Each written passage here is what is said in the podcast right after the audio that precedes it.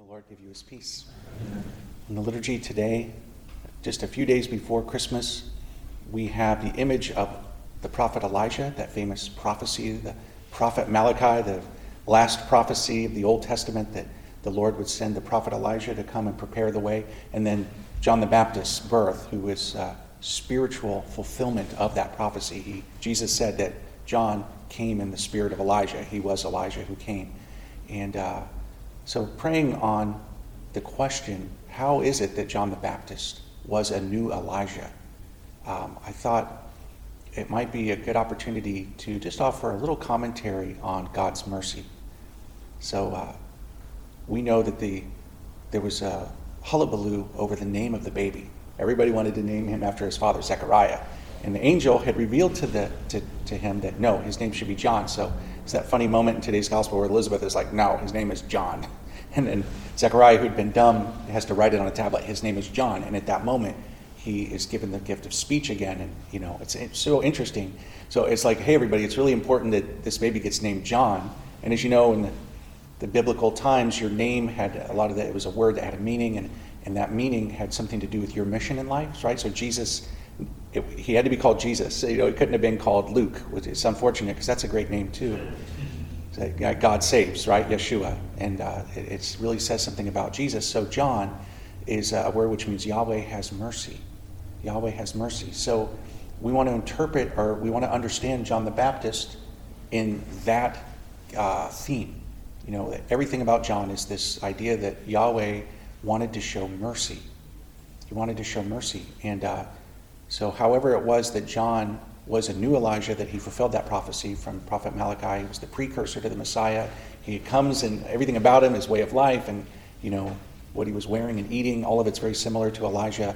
Elijah had a run in with Jezebel. John has a run in with Herodias. you know, there's all these parallels, but um, people knew John because he was a voice in the desert crying out, "Prepare the way of the Lord." And how how do you prepare the way of the Lord? It was a call to repentance, right? That's, that was really the message of John the Baptist. Even the baptism he was doing was known as a baptism of repentance. It was a bit of a precursor to our sacrament of baptism. So, if God has mercy, a really important aspect of what it means that God is going to have mercy, how do we get that mercy? How do we get in touch with it? How do we receive it? How do we understand the, the idea of God's mercy? Um, you cannot remove the aspect of repentance. Repentance is really important. Elijah had been a prophet who called God's people to repentance. You go back and look at the stories of Elijah, right? The, the king and the people had kind of abandoned God and they were kind of getting into paganism.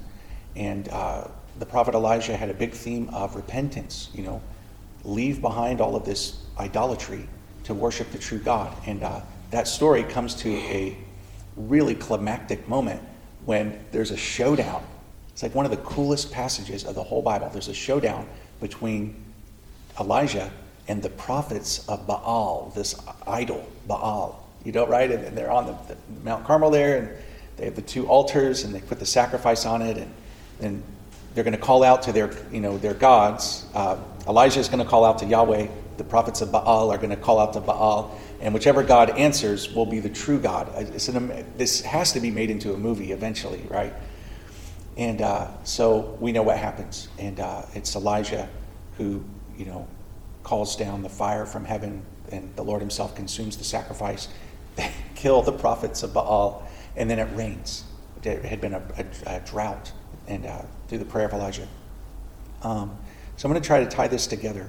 We want to talk about God's mercy, and we want to talk about the importance of repentance as uh, how we receive His mercy um, there are two images that come to mind that I think can help us understand this. And uh, it has to do with sacrifice. You know, for the Jews, the sacrifices happened on the altar, which was the temple. And here's an interesting thing the location of the temple, where the temple was placed, was on a very high place, Mount Moriah, there in Jerusalem.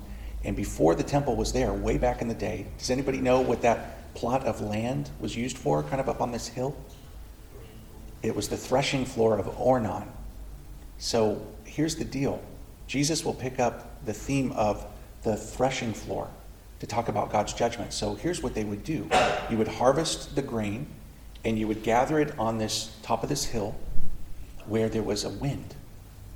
And then you would grab a fork and you would throw the grain into the air, and uh, the grains would just fall back down, but that the gentle wind would remove the chaff. Um, so that's an interesting image for like our lives. You know, repentance has to do with kind of just offering up everything in our life and allowing the wind of the Holy Spirit to, to blow away what's the chaff, to blow away what's sinful. Um, and uh, so repentance has a way of doing that. It's kind of an interesting image, but that plot of land that had been the threshing floor ended up becoming the site of the temple and the altar. And uh, so another image is sacrificing of something on an altar, which we maybe don't necessarily see a whole lot of that in our own day. But um, there were basically, if I could boil it down for simplicity, there, there ended up being two kinds of sacrifices on the altar. Um, one sacrifice was the killing of a false idol. Right? A lot of the animals that God had asked them to sacrifice were images of the idolatrous false gods of Egypt. The Israelites had picked up the habit, right? And so the bull or the lamb, you know, all of these things had been kind of images of divinity. So we, we need to apply, um, we need to have an application of that idea to our own day. And so, for example, maybe a lot of people should go and burn a stack of cash, you know, make a sacrifice of all that cash to, to the Lord, people who have the false idolatrous false god of uh, money. Or maybe somebody should buy season tickets to their favorite football team. and instead of going to the game, burn those tickets, you know. Or maybe somebody should buy a Playboy, uh, leave the wrapper on, and uh, burn it on an altar, you know, make a sacrifice of that pornography and that lust. Or another famous example, which we've all probably heard somebody who's an alcoholic buys a bottle of Jack Daniels and then pours it down the drain instead of drinking it. You know, there's something there um, that's an expression of repentance, this kind of false God that's in my life, that I'm, I'm you know, a concrete act to sacrifice it. And uh, in doing so, it's a prayer asking God for his help. So um, there are two prayers which are super important in the bestowal and receiving of God's mercy. And I'll conclude with this it's the two prayers which are uttered in the sacrament of confession. The first one's known as the act of contrition. That's what the penitent, penitent, penitent prays. And as a priest, you will get to know this act of contrition quite well because so many people don't have it memorized. So you find yourself saying it with the penitents. Repeat after me. And uh, so that prayer, the act of contrition, is super important. And uh, there, are, there are two movements in the prayer. First, the first movement is, Lord, I'm sorry. Just a simple acknowledging, I've sinned, I've, I've made a mistake, I'm sorry. And then asking for his help. I need your help. You know, those are the two things that need to be there for the act of contrition. You know, and you can say one that you memorized in second grade, which is what I do, or you can just say one from the heart. Lord, I'm sorry. Please help me. And um, you could be contrite, um, sorrow for your sin imperfectly, which means you're sorry for your sin because of how ugly the sin is, or because you're really afraid of God and His judgment. It's not the best, but it's it's imperfect contrition. But perfect contrition is to be motivated by love of God, to be motivated by love of Him. You know. And uh, it takes a little while to get there, huh? To really, to be really, really sorry for our sins, to really, you know, well-formed conscience, and Lord, I'm really sorry, and that is a work of grace.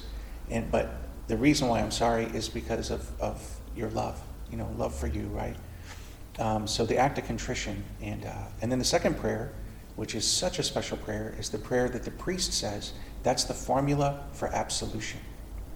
You know, and uh, that's the other prayer that priests know really, really well, right? So you, you end up saying that prayer a lot of times. And um, you want to be careful that you don't fall into the, um, to saying that prayer without reverence, saying it like, you know, because if you do hundreds of confessions and, you know, and there's a big long line, you, you could easily um, get into what's called routine. And in God the Father, mercy. I remember when I was a little boy, the priest would say the formula of absolution with no devotion or reverence at all. You know, it was kind of like, God, Father Almighty, I absolve you. You know, it was like, but just as the, the liturgy, off at the rubric for Mass, it says for the priest to, to pronounce the words of consecration with due reverence, and they're actually in bold in the Roman Missal. So also um, the other words that confect each sacrament, but for, for confession to have a little moment. You don't want to be overly dramatic, but just a little moment of the meaning of these words.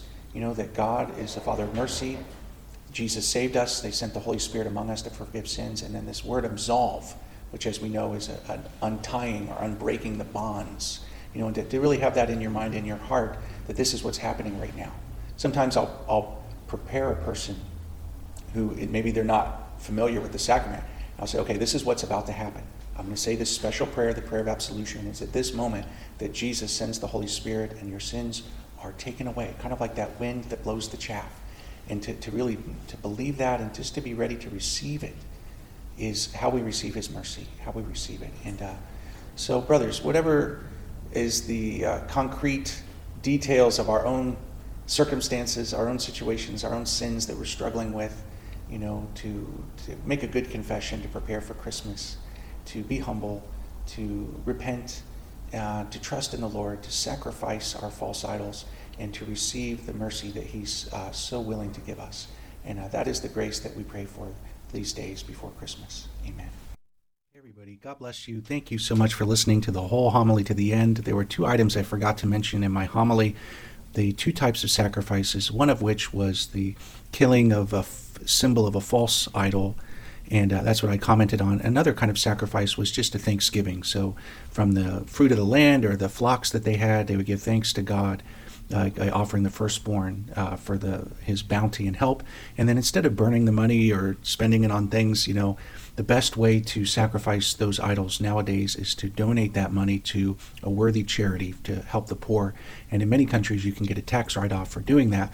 But even more perfect would be to not get a tax write off and just let God reward you for that act of generosity. So, again, Merry Christmas, everybody, and God bless you. That's it. Thanks for listening.